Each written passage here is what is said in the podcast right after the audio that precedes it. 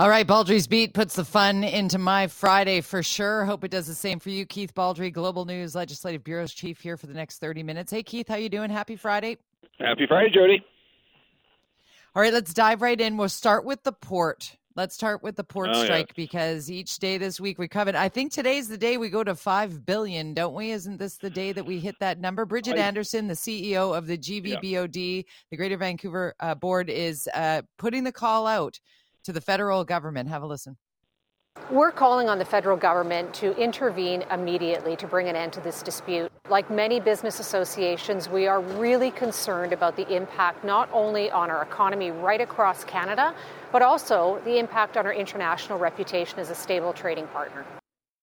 Right. We were talking about that yesterday. The international reputation is a big piece of this. What are your thoughts here, Keith?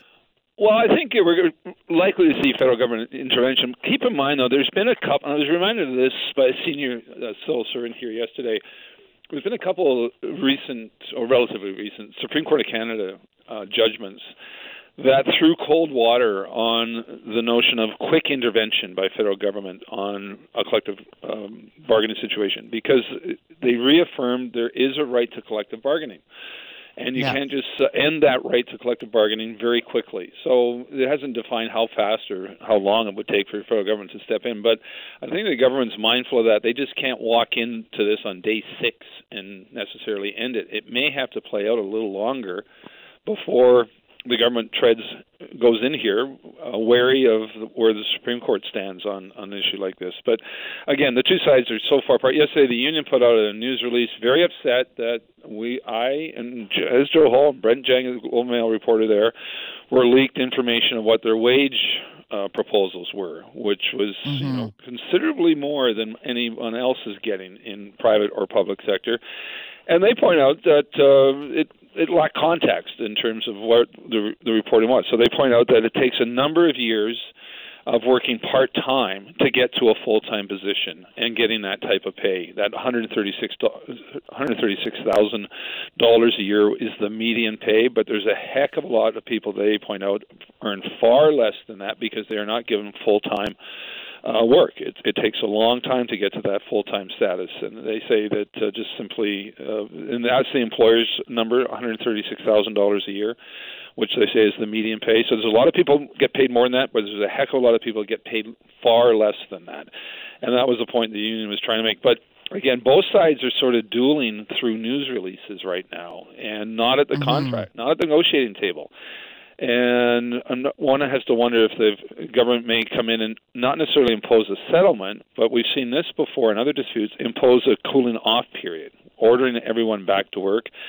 sending it out to either arbitration or enhanced mediation, but meanwhile getting the docks open again uh, while the dispute drags on rather than be behind a picket line and tie up $800 million worth of goods each and every day.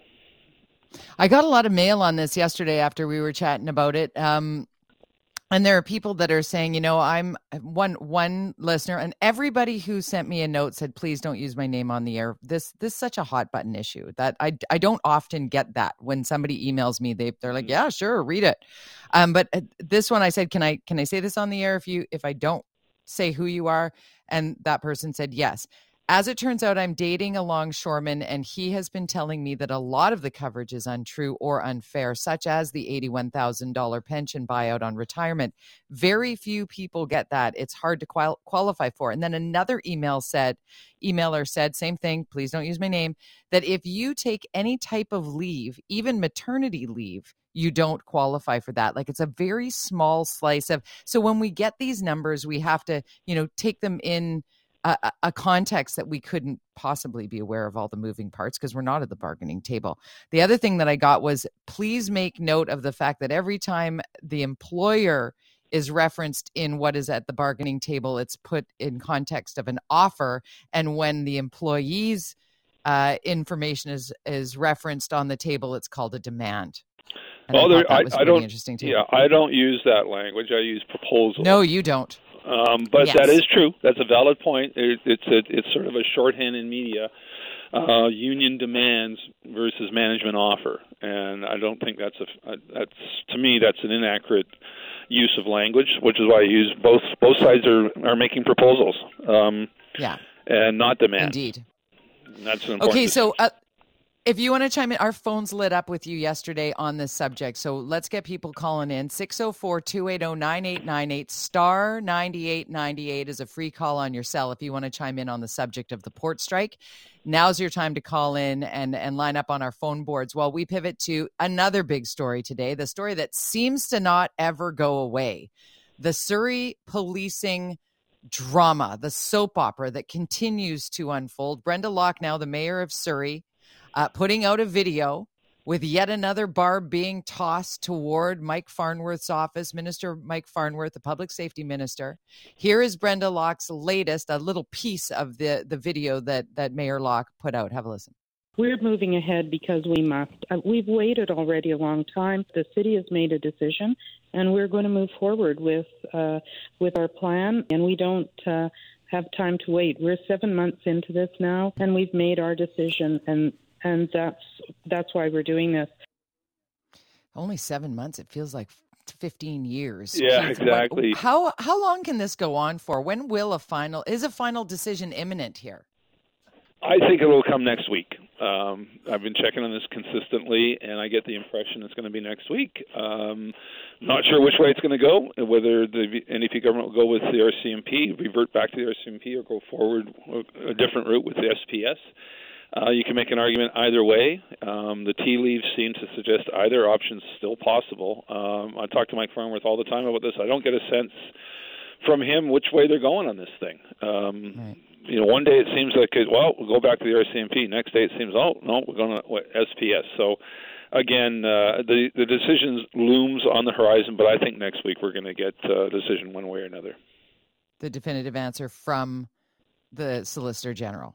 I expect that the public safety minister and Solicitor General Mike Farnworth to come uh, next week. I'd be surprised if it goes beyond that. I think they want to get this over with.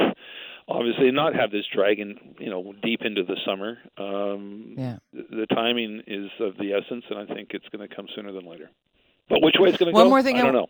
Yeah, who knows? Who knows? Really? I mean, okay, so the do you think? But one more thing on that though, with with Brenda Locke be, playing such hardball with the province does, it, it, Farnworth seems to be like such a cool customer when it comes to like playing the cards close to his chest and just you know mm-hmm. I'm just trying to let this be sorted out in a way that you know everybody can come to the table and do what's right for the people of Surrey and and, and well, public safety overall.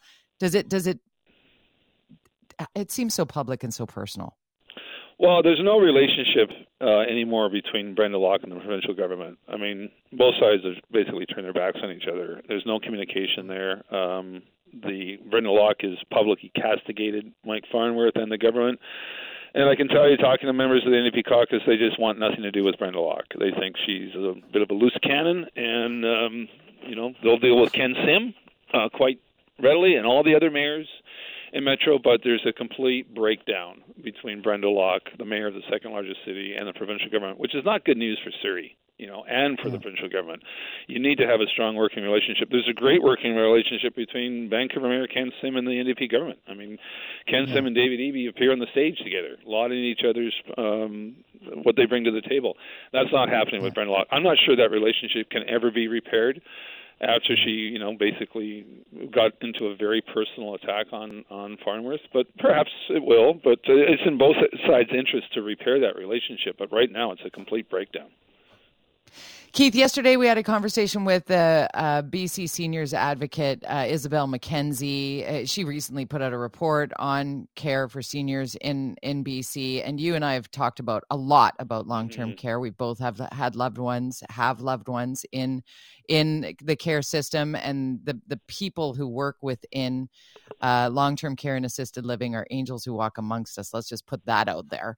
But it, it is so stressful. Yesterday, after having the BC Seniors Advocate on, the number of emails that I got with personal mm-hmm. stories of people just just absolutely living the nightmare.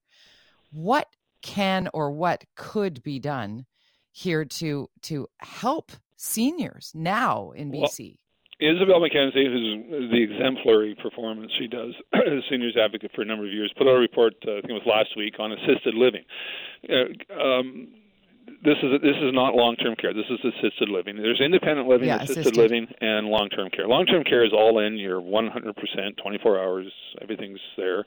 Assisted living is you have some independence. And she says basically we've run aground. We do not have enough units.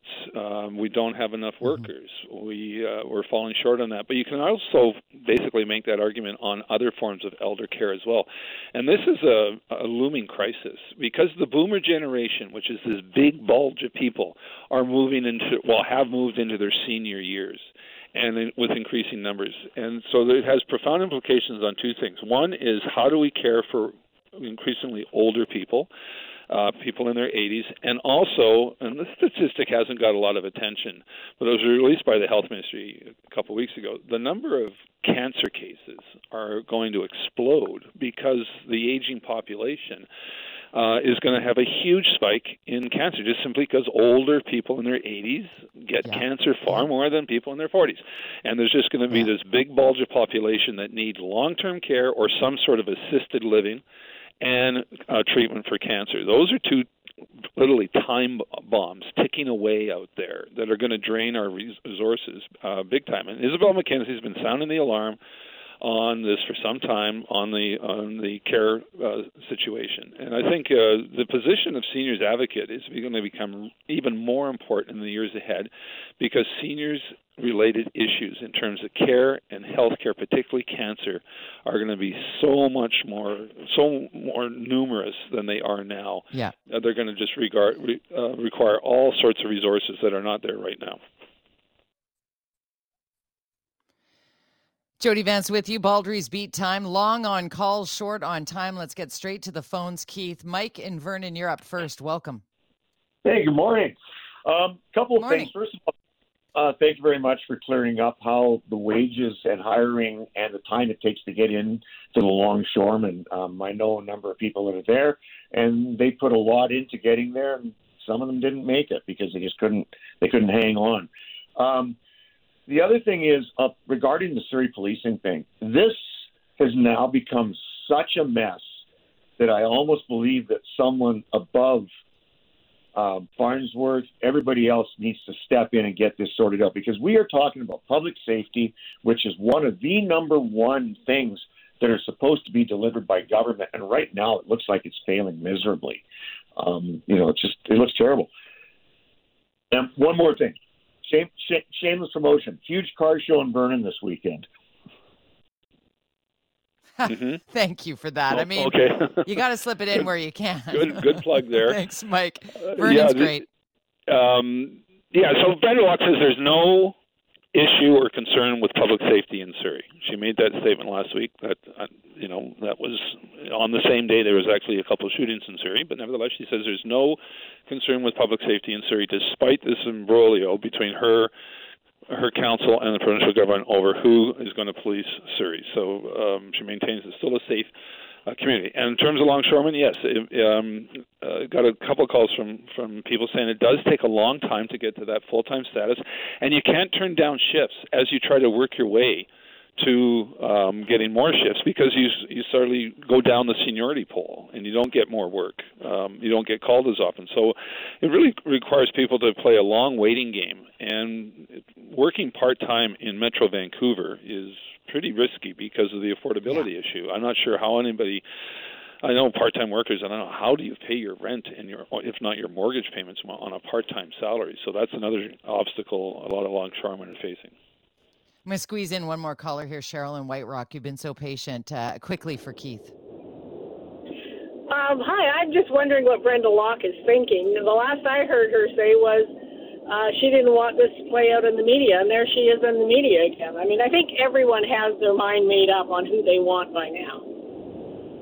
Yeah, a it's point, a Keith. interesting strategy by Brenda Locke. She won't take a lot of reporters' questions these days, but she does. This video she put out is sort of mystified everyone. like, where did this come from? Uh, does that mean does she does she have inside knowledge of what Farnworth's about to do? Uh, I don't think she does, but um, we'll see. I, again, I think the decision's coming next week.